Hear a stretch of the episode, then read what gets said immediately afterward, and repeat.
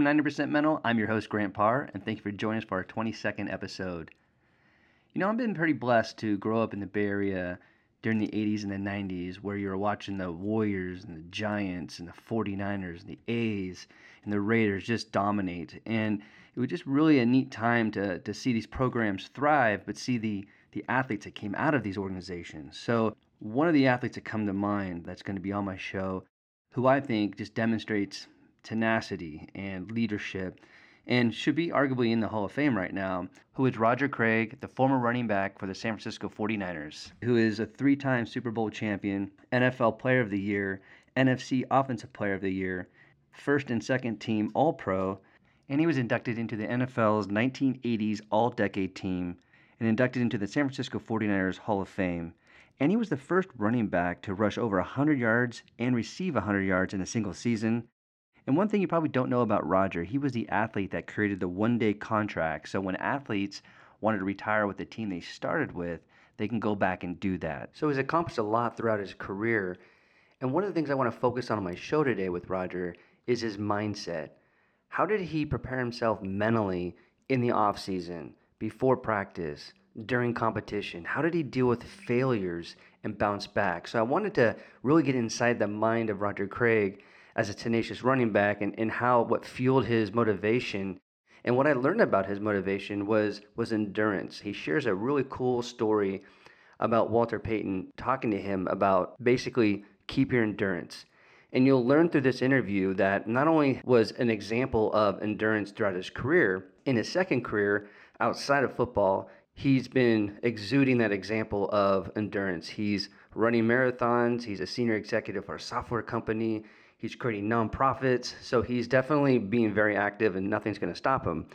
So it was really neat to hear what motivated him as an athlete. But one thing that stood out to me that I did not know that I was going to experience his love and passion for the football players that he played with. And he talks about the brotherhood of the San Francisco 49ers. And so when he's talking about Joe Montana, Ronnie Lott, Jerry Rice, Dwight Clark, Steve Young, the list goes on, there's an excitement and love that you hear during this conversation. And he says one thing about about Bill Walsh. He's like, man, I wish Bill Walsh could see how tight we are and what we've done outside of football. He's like, I really wish he could see that because he was one of the reasons why we were so good. And this is what he created. He created us. And I just wish you could see that. So there's so much more that you can learn about Roger and how awesome he is. And without further ado, let's go talk to Roger. Hey, Roger, how are you? Doing great. How you doing, man? I'm doing. I'm doing great, man. I'm uh, I'm ecstatic to have you on my show uh, for many reasons. Not only uh, to to learn a little bit about your mindset and what fueled your your passion to compete as a football player, but just to learn a little bit more about what you're doing today and, and how your mindset as an athlete's trans, transitioned and translated into what you're doing as far as uh, being a corporate man and also running marathons. So I'm really, really interested to uh, to hear your story and your journey.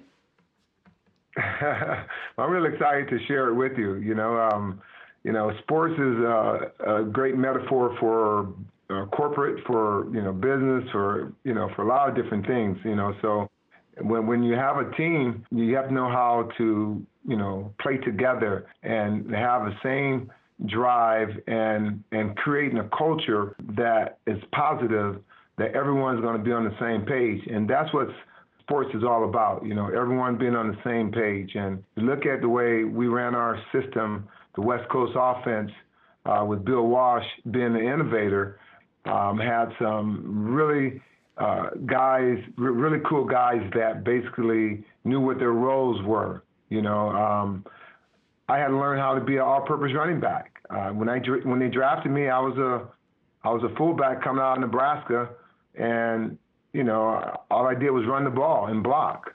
You know, but when I saw that the 49ers were interested in me, when Bill Walsh said, "Well, uh, we might take Roger Craig in the first pick," I'm like, oh my gosh, I got to learn how to catch.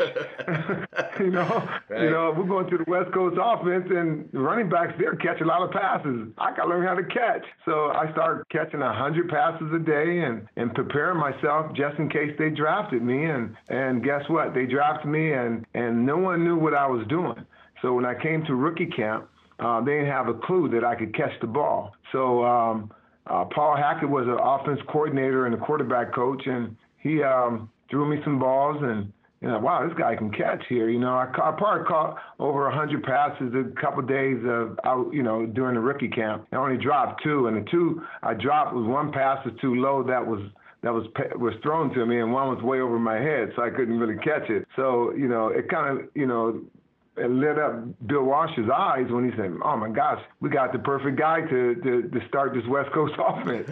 you know, you know, so yeah, um, that, that, that's how it all started. And um, Dwight Clark was he helped me out a lot, you know, and there was a lot of leaders on our team, you know, Freddie Solomon back in the day, and you know, but these guys they all work work with me, you know, taught me how to run routes and how to read the defenses and how to catch the ball, and you know, that's why I'm here to help Dwight today, you know, because you know how he helped me as a rookie, you know, um, he has ALS, and uh, I got this rock and roll marathon that I'm hosting.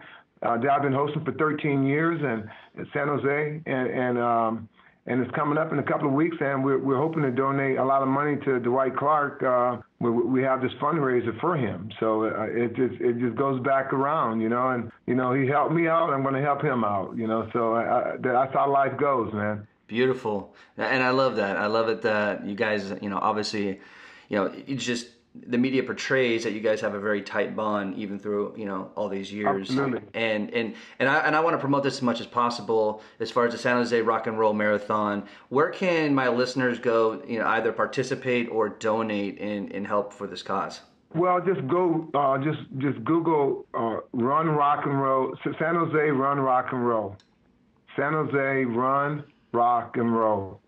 And if, if they do that, they Google that, they'll see my my uh, documentary had come up, and then uh, they'll see where Dwight where they can donate. You know, so we're really excited, and um, you know they they're they're focusing on ALS.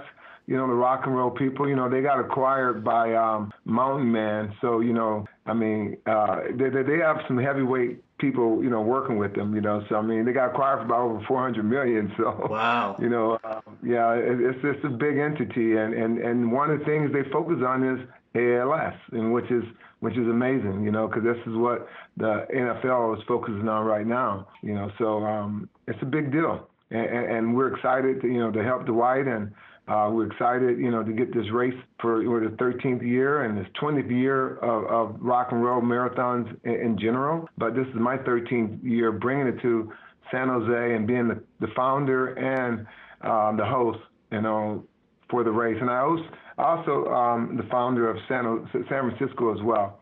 And there, there, there will be another race that I'm hosting for uh, the Golden Heart Fund run. This is um, something that, you know, Ron Ferrari and Ronnie Lott and Bill Ring, uh, Keena Turner, all these guys, um, you know, got together to create this Golden Heart Fund. It's a fund that's going to help, you know, retired guys that are in dire straits of need or finances or whatever. We're going to have the money put away, you know. So events like me hosting races, we're gonna, you know, bring corporate companies there to do a, a relay challenge, you know, um, where you don't have to just have one guy run and have our four or five people run. And it's a 4.9 mile run, so 49er, 4.9. there you go. yeah, so Eddie DeBartolo, Eddie DeBartolo, he he's such a sweet man. He um he donated seven figures to this fund. And so, you know, we're on our way, man. We, you know, this is going to be the first event for the Golden the Golden Heart Fund, and I'm I'm excited for it. Just go to you know the Golden Heart Fund and uh, www.goldenheartfund.com. You know, and you can see it. Pretty cool. Beautiful, and and you know, and, and ALS is is is close to me. My best friend wife's father just passed away about a, a year ago or so, um, and she actually runs in the ALS, the marathons, and she holds a lot of ALS, yeah. you know, awareness campaigns. So, you know, ALS teamed up with rock and roll. So I mean, you know, I met some of the the people. They were really cool. They were really cool. They really want to make a difference, you know, in sports and in life with in people. In, in, general. You know, I mean, they're they're awesome. So I'm I'm really excited, and um, you know, our our our rock and roll people are excited about it. You know, so it's it's cool. Beautiful, beautiful. So cool. I always start off my my my podcast by asking this question, and I'm really really interested to, to kind of hear what your answer is. But uh, what does mentally tough mean to you? Well, the mindset is everything. You know, it's you know it, it kind of directs you who you are when you step on the football field and know and, and know what your mission is when you are on that football field. You know, I mean, you you work hard, you know, and you want to apply that, you know, to the game. You want to make it makes the game easy when you work hard and mentally tough because you already know what you have to do. And so one of the things that I learned as a kid in high school, and I, I hope there's a lot of high school kids that are listening to this interview. Um, you, you want to bring something to the table. You know, um, when, when I worked out, you know, for my team and practice and things like that, I would run 80 yards every time I touched the ball. It was just creating a positive habit that I would do every time I touched the ball. I could run, I could break a touchdown and go go all the way.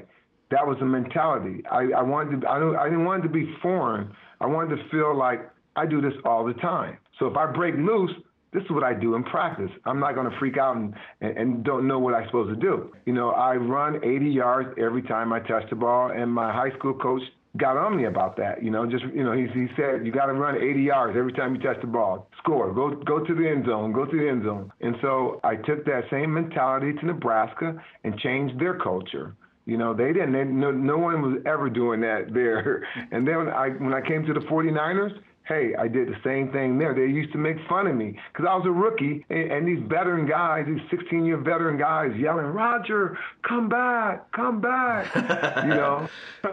but you know what?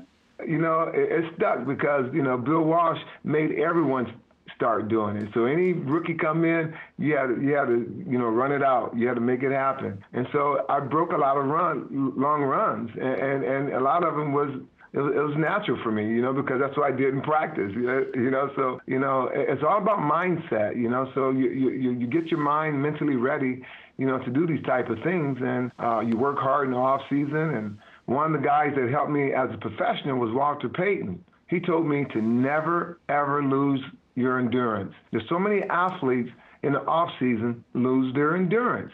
They don't train right away. You know, you only take two weeks off. Treat your job like like a corporate job. You get two weeks off for your vacation.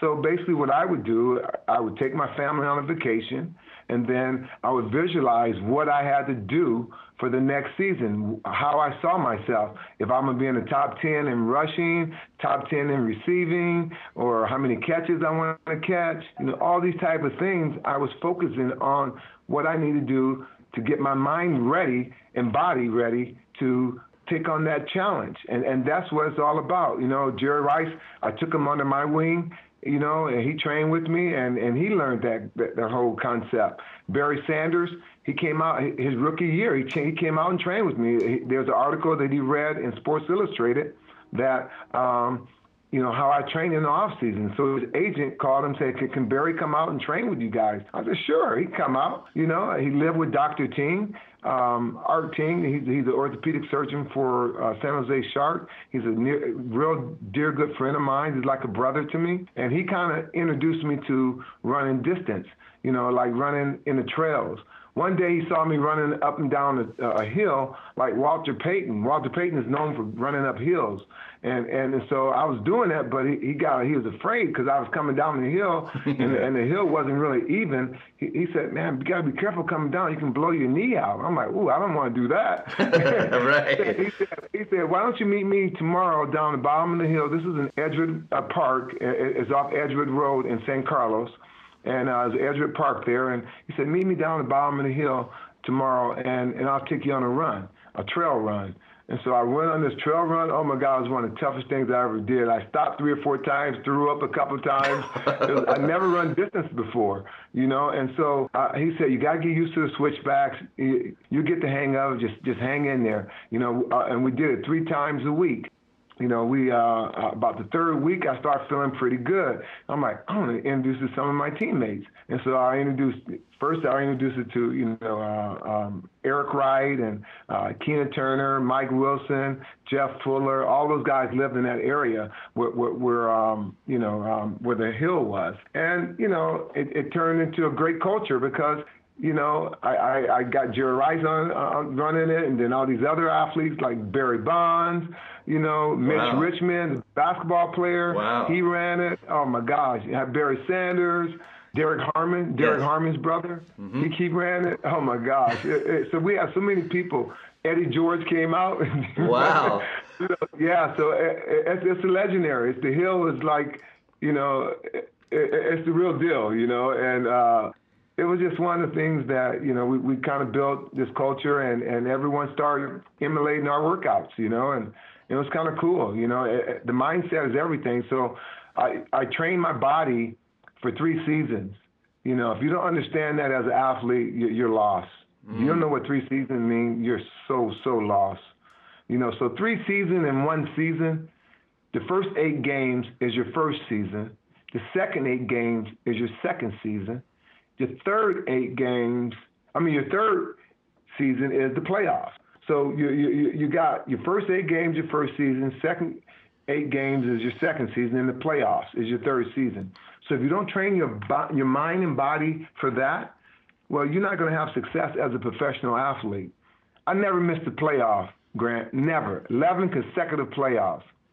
Played Wow. and won three Super Bowls Wow. and won three Super Bowls. And you know, it has something to do with a lot of training, helping people, and you know, and you know, it's just a lot of it could be luck. I don't know, but you know, all I know is I was prepared for every season. You know. Oh, You yeah. know, that, you know, I only missed one game, so you know, it's so some I was doing something right. You know, so the mindset is, is like my it, they really kept me strong you know my mindset you know got me through a lot of different things you know there's times i, I had to work through injuries uh, you know I, you know it, it, i was strong mentally that's the reason why i was able to conquer that Right. you know, because I could have easily, you know, not play throughout those those games. You know, that I was injured and, you know, um, but I was mentally tough. You know, and and the, the biggest compliment I got from the toughest defense in the NFL, the number one defense in the NFL was New Orleans Saints. New Orleans Saints had the best defense you, you ever want to, you know, see out there, man. And uh, if they had an offense, if they would have had Drew Brees back then, Right. it might have been a little different. It might have been a little different because they had the number one defense in the country, you know, in the NFL.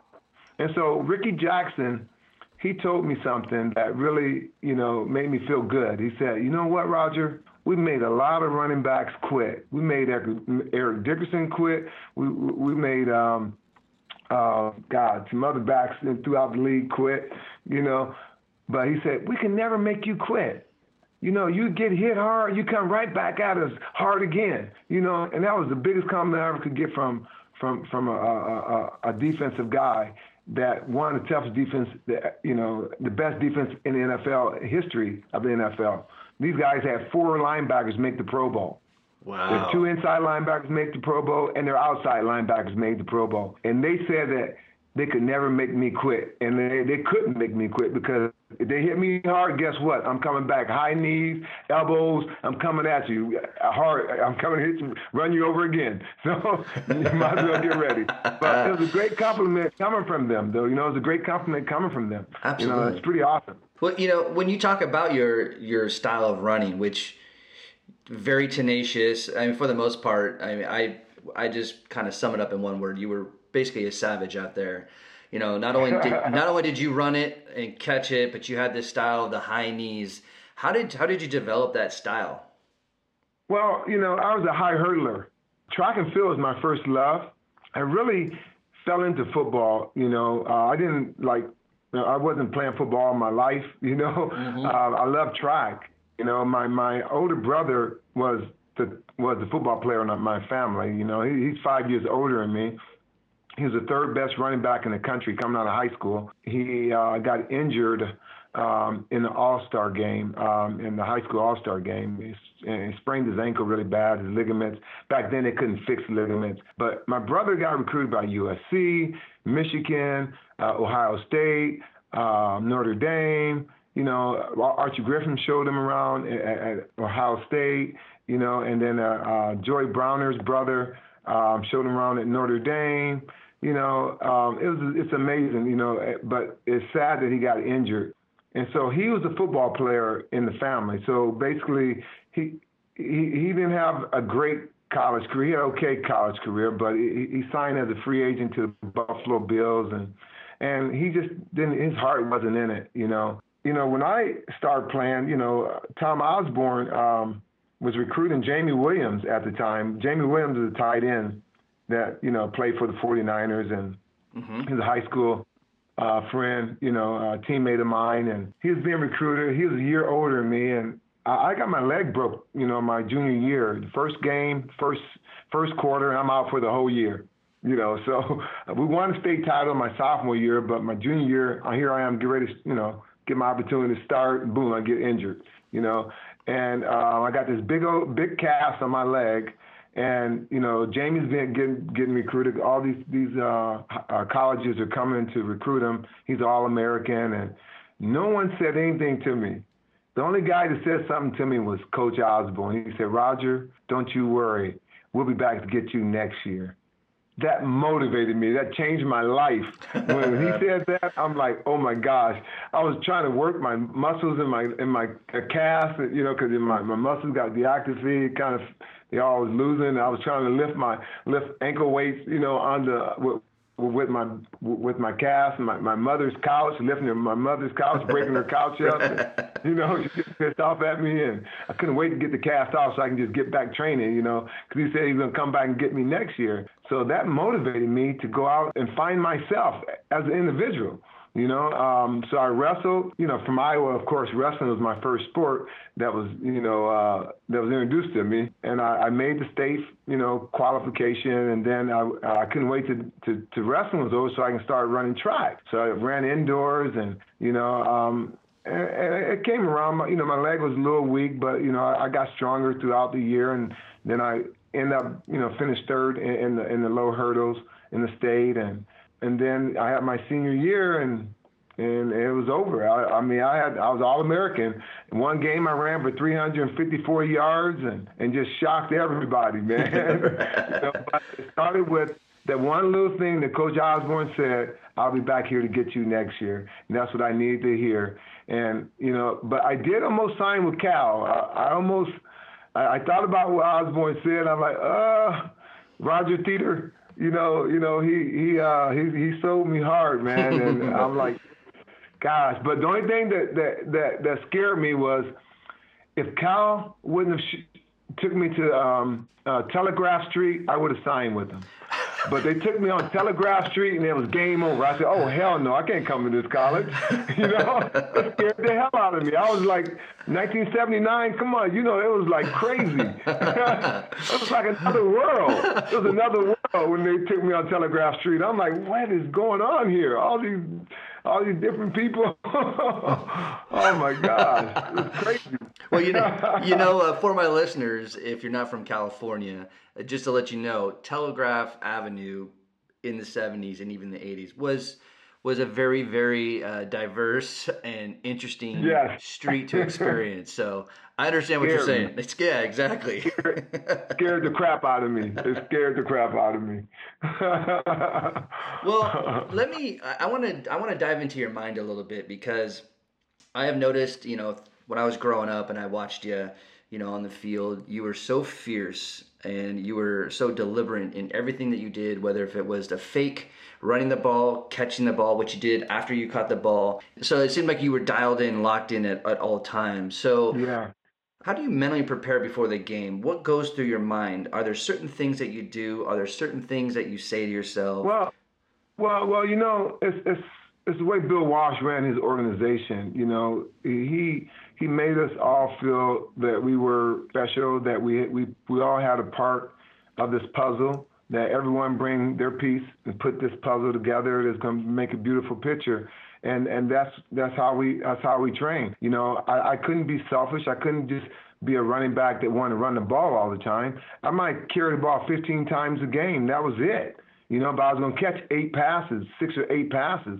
You know, so and, and that would and if that was going to help us win, that's what I had to had to do, you know. So I had to buy into the system, and um, and that's what a lot of our, our guys did. You know, we had roles that we played, and we were just an extension to each other, and, and, and we just made it happen.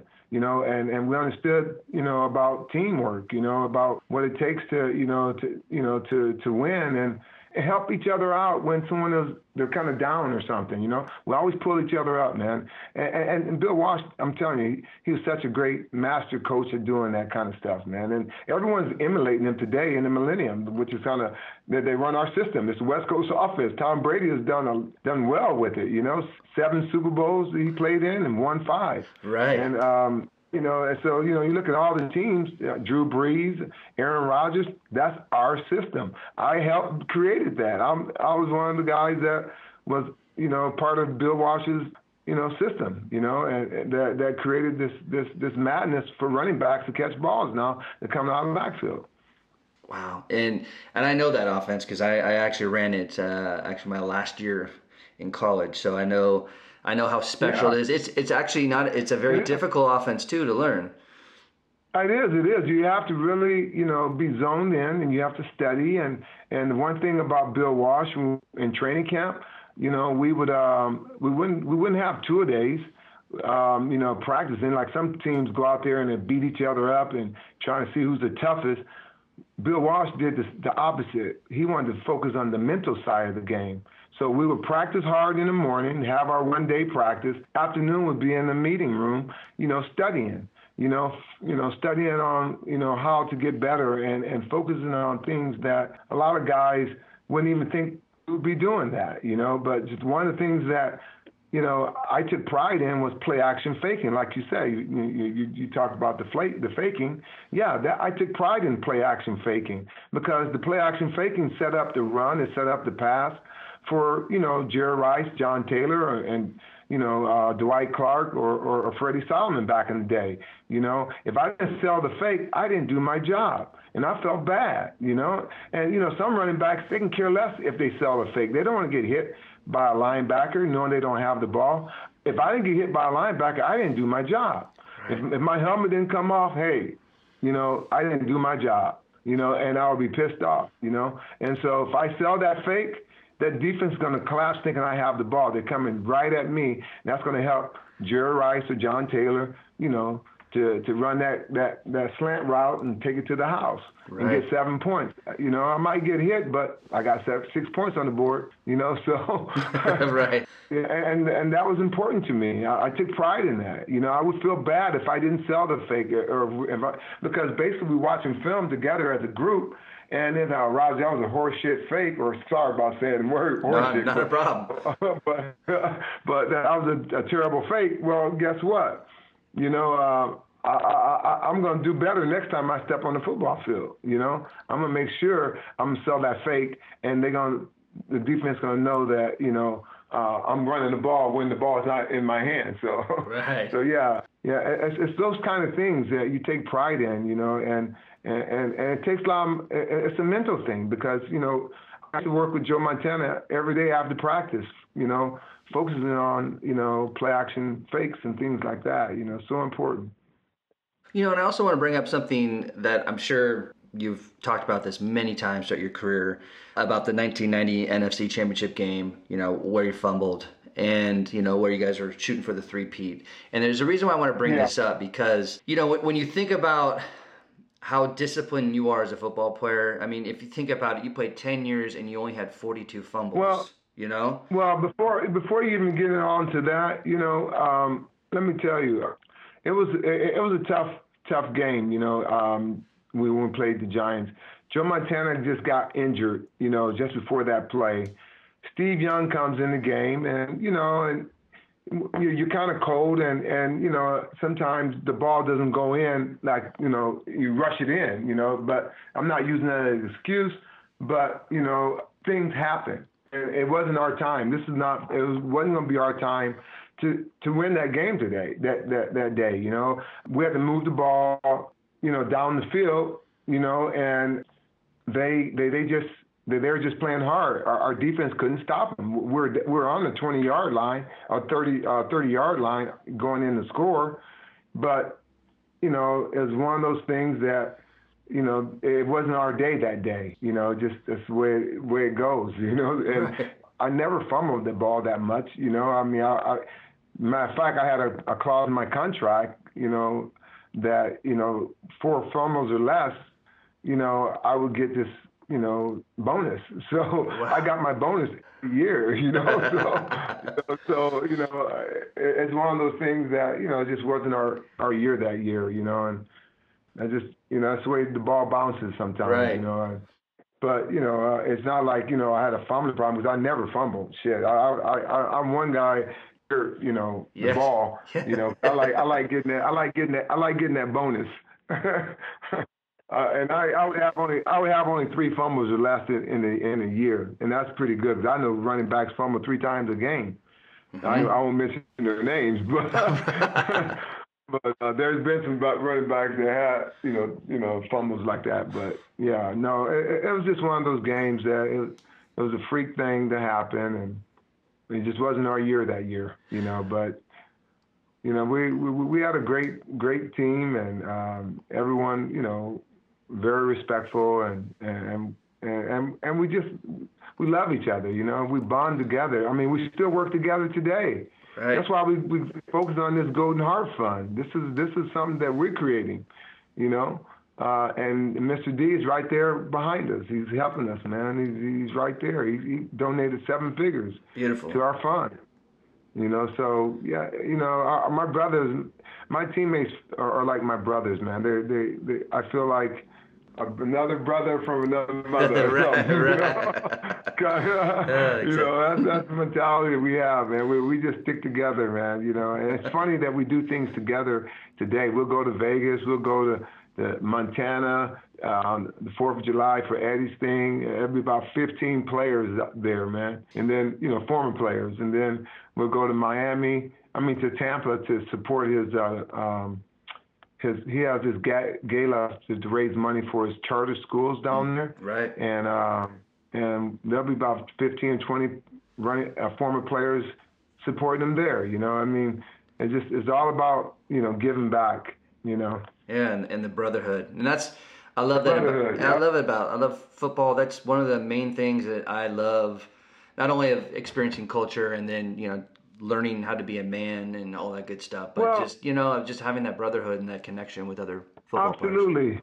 Absolutely. You look at the Warriors, you know, how they stick together, how how Steve Kerr has changed the culture, how players, you know, like I had the I had conversations with Iguodala about starving and hungry. What's the difference between hungry and starving? You know, what's the difference? So you know, I have some conversation with Iguodala, and and he loved it, you know. Um, and he, matter of fact, he started playing like that, you know. When you're when you're hungry, every athlete's hungry. You get three meals a day when you're hungry. You miss breakfast, you have lunch. You miss lunch, you have a huge dinner waiting for you. Every athlete's hungry. But how many athletes are starving? So when you're starving, you know when you get your meal. So you got to capitalize on every opportunity that is given to you. When you step on that field, you step on that basketball court, you you you you you make it happen. Right. You know, and so that changed his game. You know, that changed his game, and and that changed me because I was starving for my legacy. Joe Montana was starving for his legacy. Jerry Rice starving for his legacy. You think Ronnie Lott starving for his legacy. Steve Young, they're all starving. You know, they were starving athletes. They weren't hungry.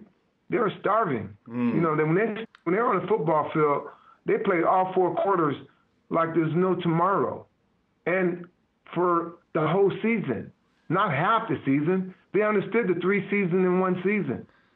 So when you understand what starving means, you know, and hungry, you're gonna have success. You're gonna have a legacy, and I bring that same mentality to the corporate environment the same way. You know, you know, you gotta you gotta starve. You gotta help other people. You know, and and, and you gotta help your company. And so that's you know, I, I work for a software company, TIBCO Software. I've been doing it for 18 years, and uh, we have a great culture here. You know, and a lot of it is, you know, a lot of my sales guys they starve.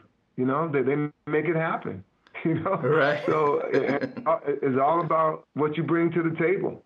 And, and, and you can bring something to the table. Everyone can bring something to the table. You don't, you don't have to be a superstar to bring something to the table.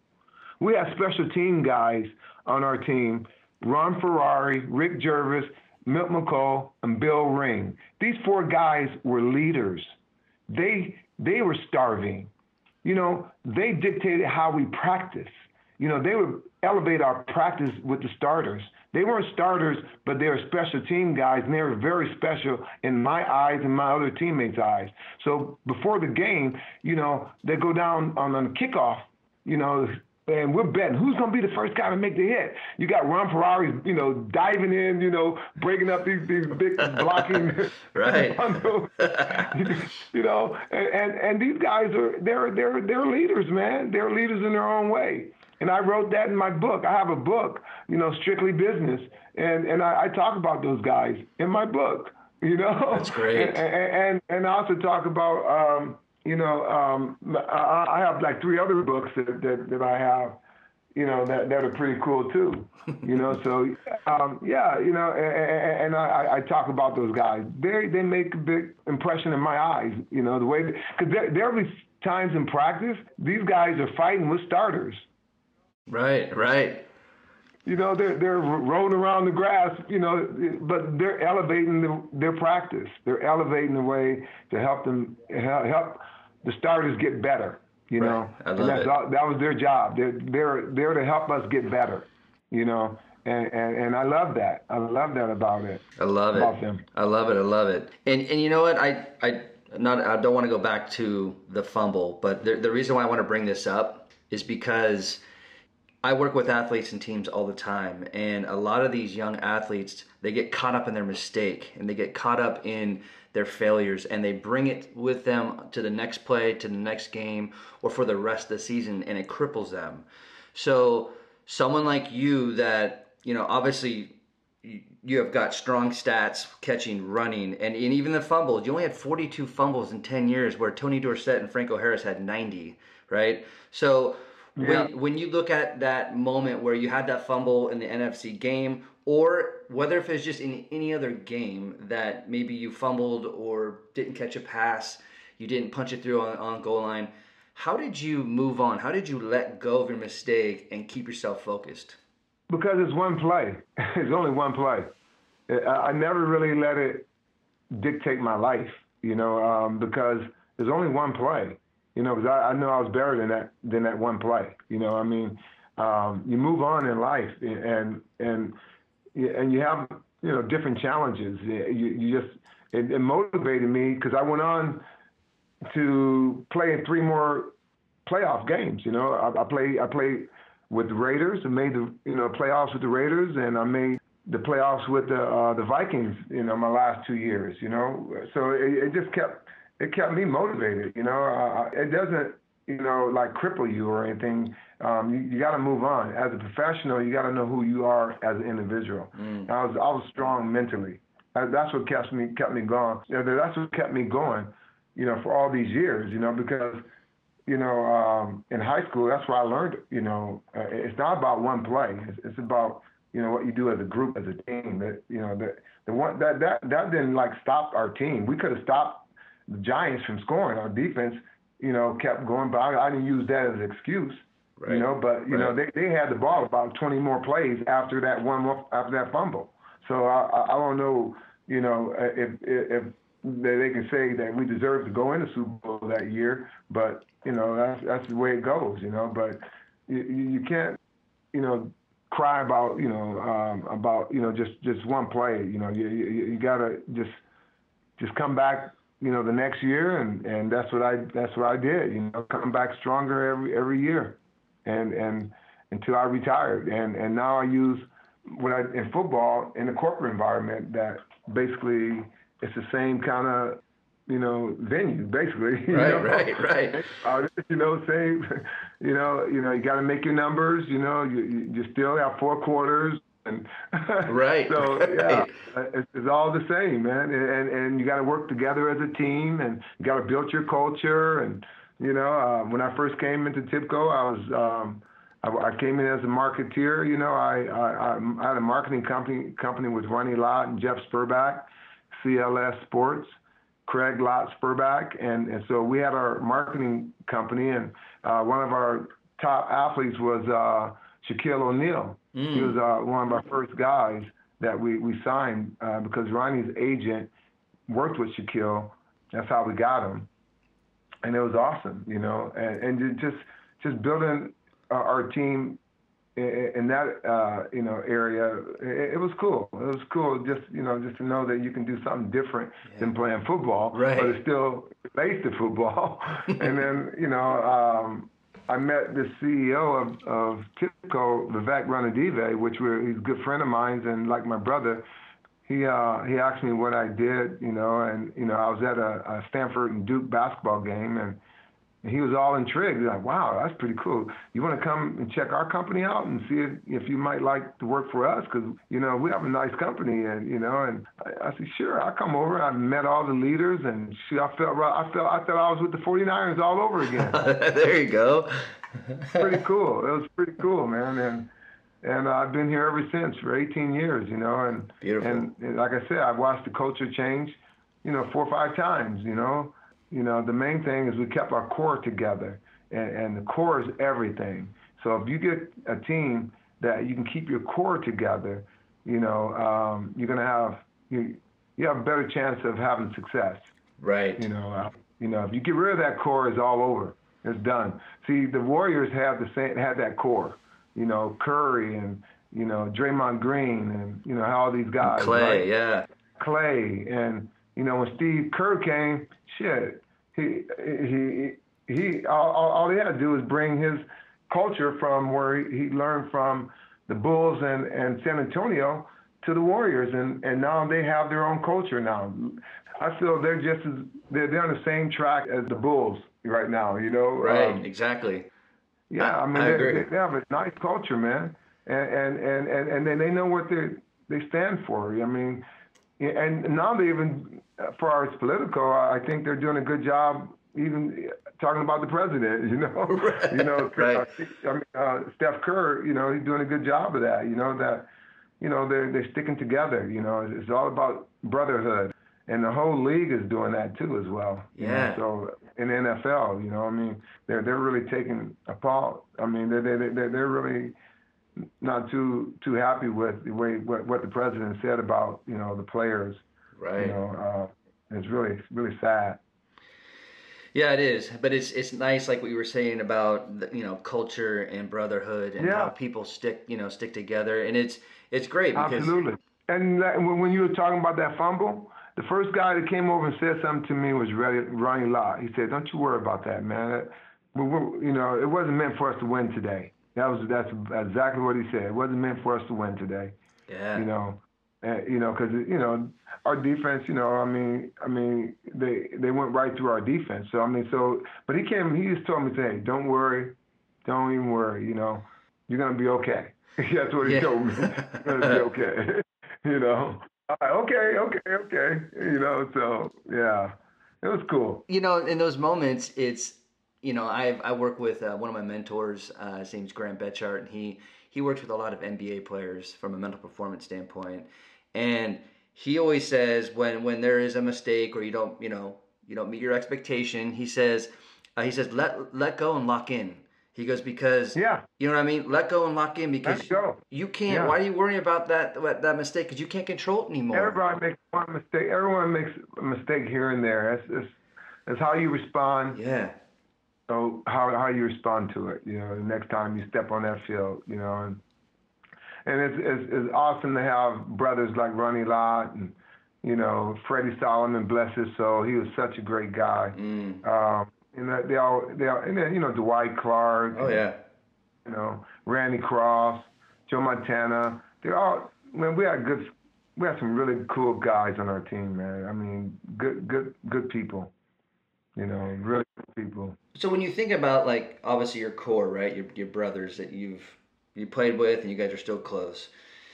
Mm-hmm. Tell me a little bit about your mindset and how you felt when you got traded to the Raiders and then also played for the Vikings. Well, it's business. It's business. You know, and I, I could have stayed with the 49ers, but, you know, I think it was time to move on. I can see the change because, you know, first they got Ronnie. They had Ronnie.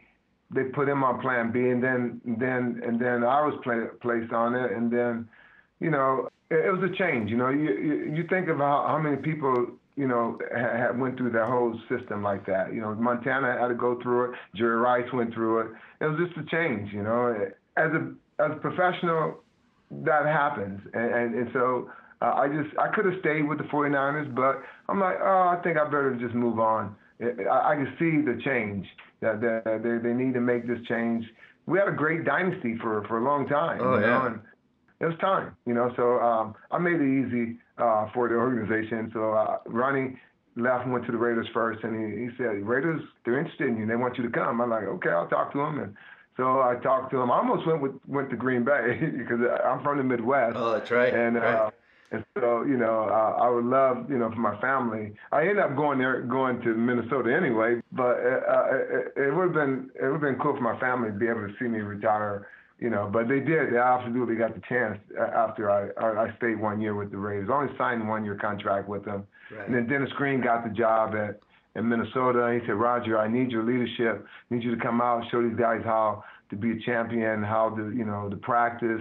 You know, um, I said, sure, I'll come. I'll, I'll come to Minnesota.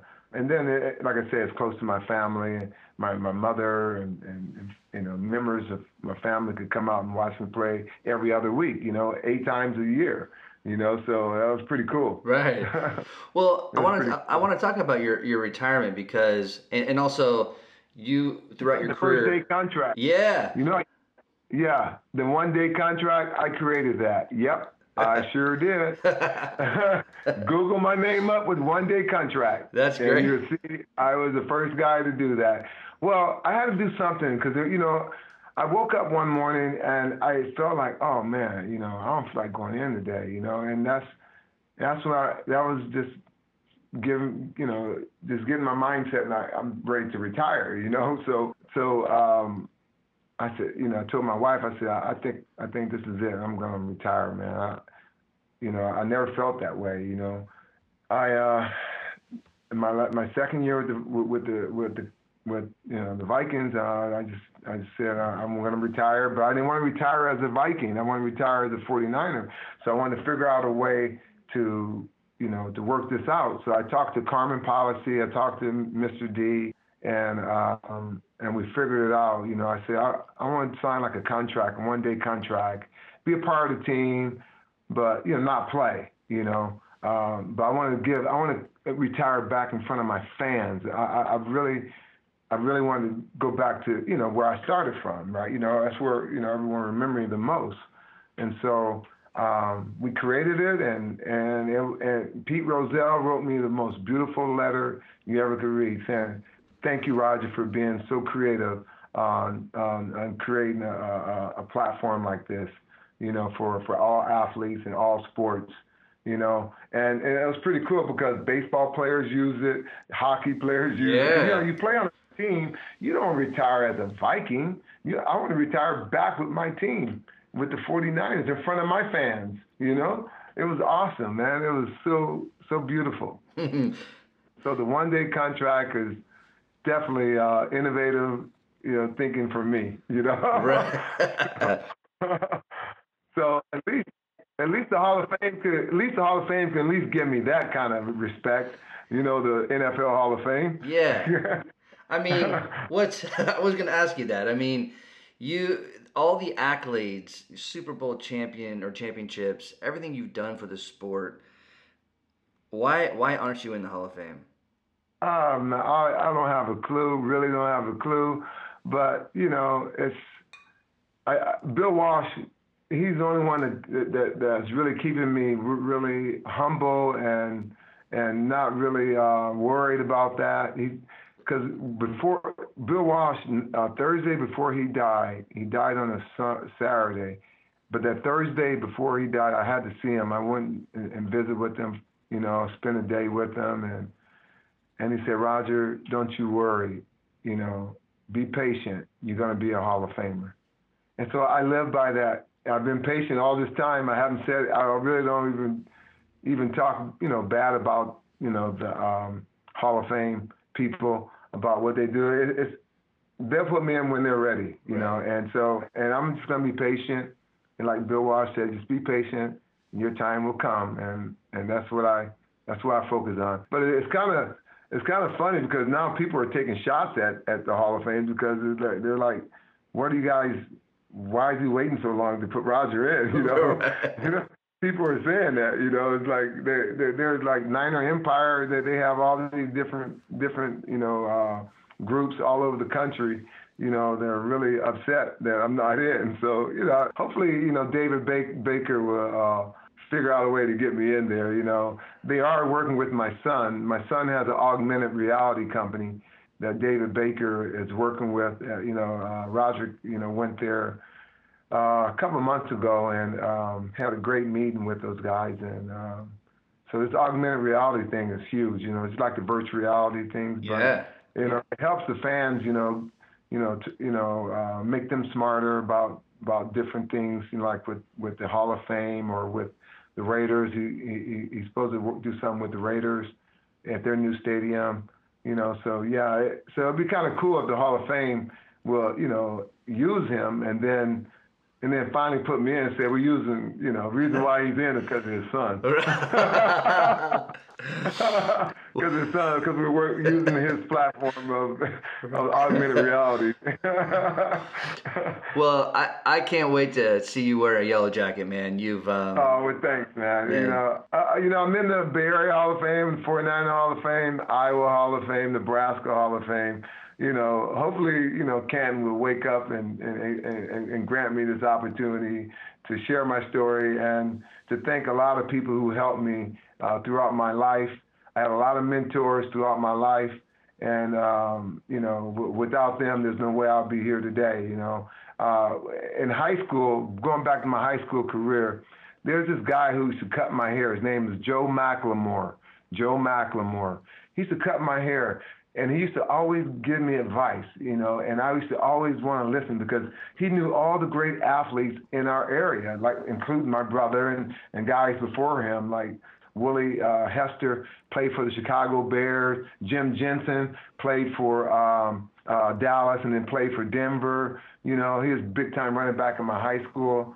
You know, he knew all these great athletes, and and and he knew some of the bad athletes, and he was saying, "Don't go, don't be, don't do the bad things out there." You know, he's always giving me advice. Good. And so, um, you know, so you have people like that that have your back. You know, um, that that that's what I love uh, uh about all this. You know, because you know, um, w- w- without them, I wouldn't be where I am today.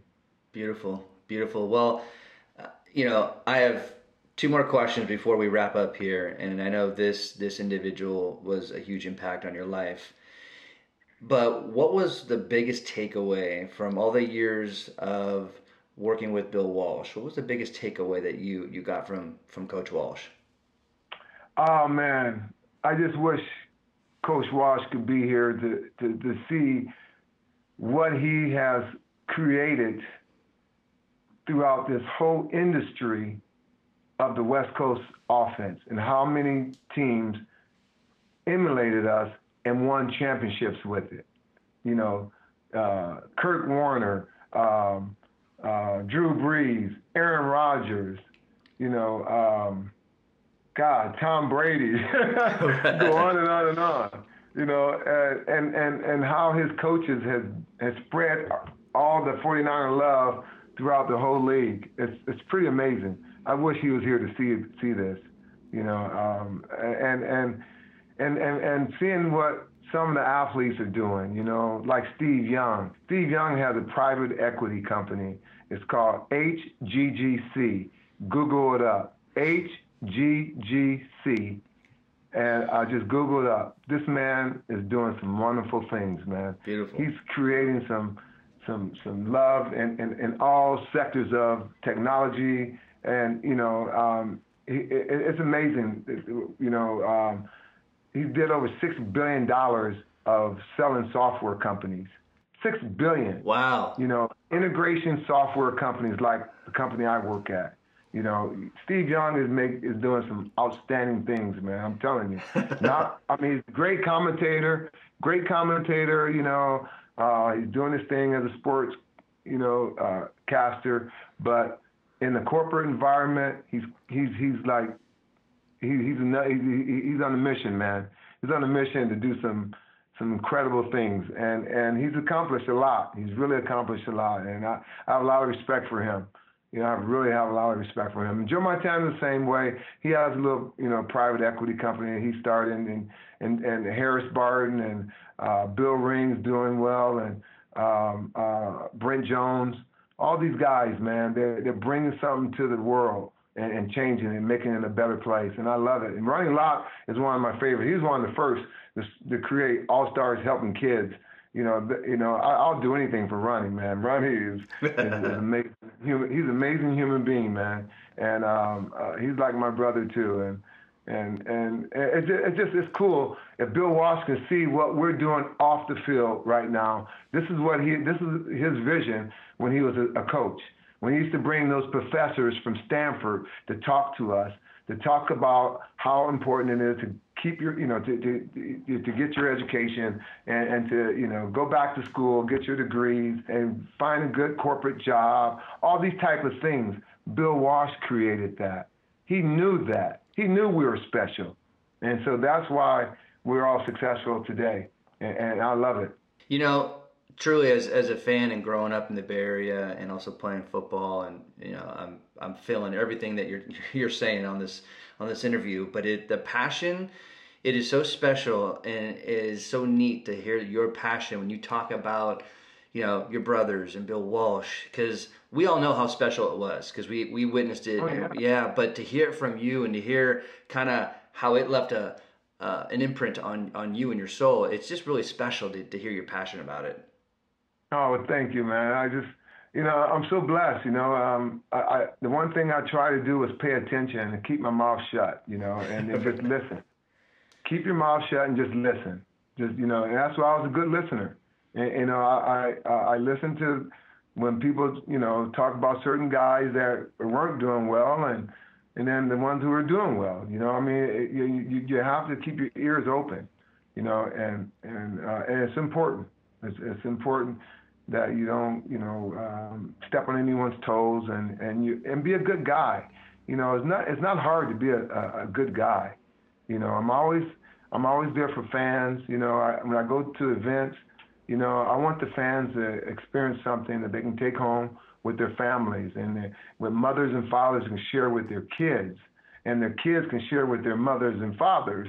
You know, you know, you always want to make a, a good impression on, on everyone you meet and, and make their day because it's the fans who make you.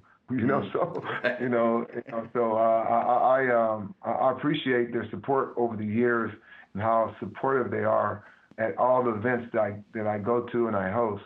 You know, it's it's it's pretty cool. Beautiful. It's really a cool thing. Awesome, awesome. Well, I have one more question, and before uh, we wrap up here, but who is the greatest of all time, Joe Montana or Tom Brady? well, it's different eras, man. It's different eras, so I can't I can't really answer that because Joe dominated, you know, the '80s, and Tom is dominating the millennium. You know, so right. it's different eras. You can't really compare, uh, you know, uh, you know, the, the, those kind of, you know, um, you know, eras. You know, it's hard. It's hard to to do that. It's like Jim Brown, who's the best running back. You know, or Emmitt Smith, Jim Brown. You know, right, right. So, so it's the same thing, man. You know, but you know, Tom, you know, he's won five Super Bowls. He's been to seven Super Bowls in, in general, and never missed the playoff. He's really doing some incredible things on the football. Just like this past last week. I mean, he has less than two minutes left in the game. They're on the on the 20 yard line, and he goes down the field 80 yards down and and, and score a touchdown within two minutes. right. So he learned a lot. He learned a lot. He learned a lot of that from Joe Montana. You know. Right. Because he, he's a big Joe Montana fan. He loves Joe.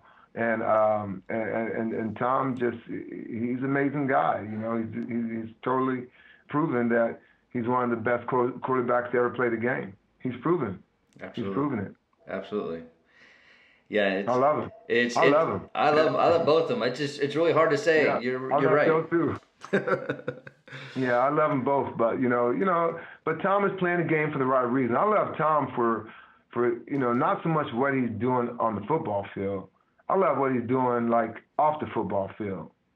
You know, here's a guy that didn't take salary, you know, uh, pay. You know, he, he took pay cuts for his team to to to be better. You know, he's not. Tom Brady's not even in. He's not even in the top five in uh, in payroll. Right. You know, it, it shows you that he, he wants his team to be better, and and and and, and so it's all about you know um, you know pulling his boys together and, and just like with the Warriors, you know, you find a way to, to keep everybody together. You know, I mean, there's a lot of salary caps and different things, but they find a way to, to make it work. And Tom always found a way to make it work, you know, for, for him and, and, and his teammates. And he's won five different Super Bowls with different people, you know, right. you know, so it shows you, shows you what kind of guy he is. He's an amazing human being. You know, I had the opportunity to visit with his father. His father's such a great guy too, man. I love him, and I hope his mother, you know, is, is doing okay. I know she had a little cancer and yeah. um, wasn't doing well, but um, I hope she's she's she's getting better. You know, they're a great family, awesome family.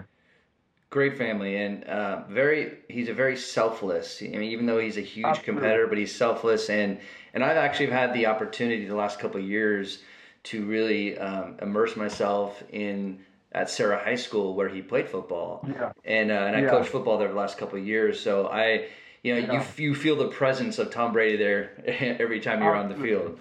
Yeah, and, and he always and, and, and he he did he gave he gave back to to Serra. You know, I mean he he did a lot of stuff for Serra, man. You know, and um, he's just that kind of guy. You know, um, he's a humble and you, you you wouldn't expect him to be so humble. You know, you know here's a guy that got you know Gisele. Oh, come on, he got one of the beautifulest wife on the planet. Right, That's right. worth that's worth close to 400 500 million dollars and he's still humble you know he's just so humble you just love him man he plays the game for the right reasons and and, and he's all about team if i was playing today i would definitely love to play for him if i was playing today Absolutely, absolutely. and Belichick. Shit, Belichick is my. I love Belichick, man. I love I love Jim Harbaugh as well. Big time. You know, Jim Jim Harbaugh is no joke either, man. I love him. I, I, I could see myself from a style Yeah. perspective. I think Jim Harbaugh would be my coach. You know? Oh, Jim Harbaugh is the real deal, man. Yeah, he There's is. an article. There's an article about Jim Harbaugh. I want you to Google it up, man. It's called It's called a bunch of crap. It's in the it's it's it's, it's in the um, San Jose Mercury. Google that up and check it out. And, All right. and, and you can call me later about it. I will. I oh, because I was a little, little tip, pissed off, you know, but you know uh, how they were treating him, and I, I called my friend, and and I have good friends in the in the media world, you know, Dan Brown. He wrote three of my books, you know, Sideline Tales by a 49er, and and he said, sure, I'll be happy to write it, you know. just read it, man, just read it. I'll do it. I'll check it out. Yeah, it's a bunch of crap. Just that's what it is. It's, it's a bunch of crap. It's easy to remember. Easy to Exactly. remember. Well, I just wrote it down. So I'm gonna, ch- I'm gonna check it the San out. Jose Mercury. Before we wrap up here, I want to I always promote a book, and this book, when I read it, it, it left a not only a, um, a mark on me in a positive way, but it, you you got a chance to really see and get in the mind of Bill Walsh, and it's Bill Walsh's book. It's called "The Score Takes Care of Itself: My Philosophy of Leadership," and um, this is just such a great read, and it talks so much about your dynasty and what you guys were all about, and how he led you to the promised land. So it was, it's a beautiful book. yeah, I bet it is, man. And you know, Bill Walsh, one of his books that he wrote, um, I used the, these five keys to success. I got it from him. You know, you know, train and prepare, succeed through teamwork, meet competitors head on, overcome adversity, and focus on the future. Those are the five things that he focused on as a, as a coach. And and I use that in my way of thinking of how it made me a better athlete and a better better teammate as well. You know, because you know those train and prepare. You got to train. You know, prepare yourself for the season like I did. You know, and you, and you got. You you have to uh, meet competitors head on. You know, you, You have to overcome adversity, all those type of things. You know, focus on the future. You know, all those they come together. You know, and once you under, understand that, you're gonna have success. You're gonna you, you're definitely gonna know who you are as an individual. Right. You know? Absolutely. Absolutely, man. And I just want to thank you so much for your time. This has been this has been a highlight for having the show and having I've had some really awesome guests, but man, when when I get to have a, a world champion on my show and also talk about football, man, that's a that's a win win for me right there, and I, and I, I really well, appreciate it. Well, thanks thanks for having me on your show, man. I really appreciate it. You know that I can share some of these stories and people can get a better outlook on who I am and what kind of person I am and what I've been through and what I'm going through now. Still having fun and uh, still making impacts in, in a corporate environment and um, hopefully the Hall of Fame people will hear this or hear this story about me. Oh, oh yeah. you know, uh, you might, you might have to call David ba- Baker and, and, and let him listen to this. I'll make sure. I'll make sure. now, if, if people right. want to see you, if people want to follow you on social media, where, where can they follow you? Um, well, I, a high stepper, you know, uh, 33 you know, I mean, if, if they go to my go to my website, you can go to you know www.rogercraig33.com. Mm-hmm. You know, and go to my website. It got everything on there. Oh, okay, you know? perfect. So www.rogercraig33.com. I got a little bit of everything on there, man. So it's it's kind of cool. Awesome, awesome. Yeah. Yeah. Well, all right, Roger, man. Thank you again. I know my, listeners are excited for this. I'm excited, and uh, and good luck to you moving forward. Oh, thank you so much, man. Uh, hopefully, I'll get in Canton. You know, uh, I'm not going to get old, so I don't know what they're waiting on. They wait for me to get old. I'm not going to get old. so I, I, you know, as I get younger, I get wiser. There you, you go. Know, so I'm not going. I'm not getting old, man. So uh, I've run. I run over 42 marathons. You know, I'll be 58 years old, and trust me, I do not look like I'm 58. You don't. You don't, not man. being arrogant or anything like that, but I, I, I never stopped training. Walter Payton said, "Never lose your endurance," and I haven't lost my endurance. I've been running ever since. I, I've been running ever since I retired from ball. You know, so wow. so um, um, it would be it'd be cool if they get me in there right away, though. I mean, cause it's time. It's, it, it's, it's really time. It is time, and I think right now the only two people that could probably go back and play and put the pads on are probably you and Herschel Walker. absolutely, absolutely. Oh, they, you know, I played some flag football, and they and people did not like me because I was scoring too many touchdowns. you know, we, we played we played flag football at Denver, the new stadium. I scored three touchdowns. Uh, we played uh, when we said bye to Candlestick. I, I scored a couple of touchdowns and you know Candlestick. Right. You know I was like a one man show. You know when Joe was throwing me the ball and everything. Man, it was cool. It was really cool, man. Awesome, awesome. Well, Roger, thanks again, man. Was, this was a My pleasure. was a treat, man. I appreciate it. Well, thank you. I really appreciate you. You know taking the time and letting me share my stories and and all the things I've accomplished. You know throughout my career and you know just relive it a little bit you know and just remind people you know you know that this is a special time you know when you know throughout the 80s you know the 49ers we had a special thing going on you know and, and I, I see a lot of the Warriors you know with that same mentality. The Warriors are an amazing organization. Steve Kerr, Joe Lacob, man, he just Joe Lacob reminds me of Eddie DeBartolo, what he does, you know for the community, for his team. And Steve Kerr reminds me of Bill Walsh. You know how he built cultures and and, accept people to come to his team and like Kevin Durant and and do his thing. And, and Andre Iguodala, same thing. You know, these guys come from other other teams and and blend right in. And and and their their their piece of that puzzle made the Warriors picture look beautiful, look mm. beautiful. You know, so uh, I love it. So I, I'm a Warrior fan, and, and you know, and I'm a Bay Area fan. You know, I love them all, man. Giants, you know, Raiders, 49ers, you know, A's, San Jose Sharks. You know, which I think need to get more recognition for what they have accomplished over the years.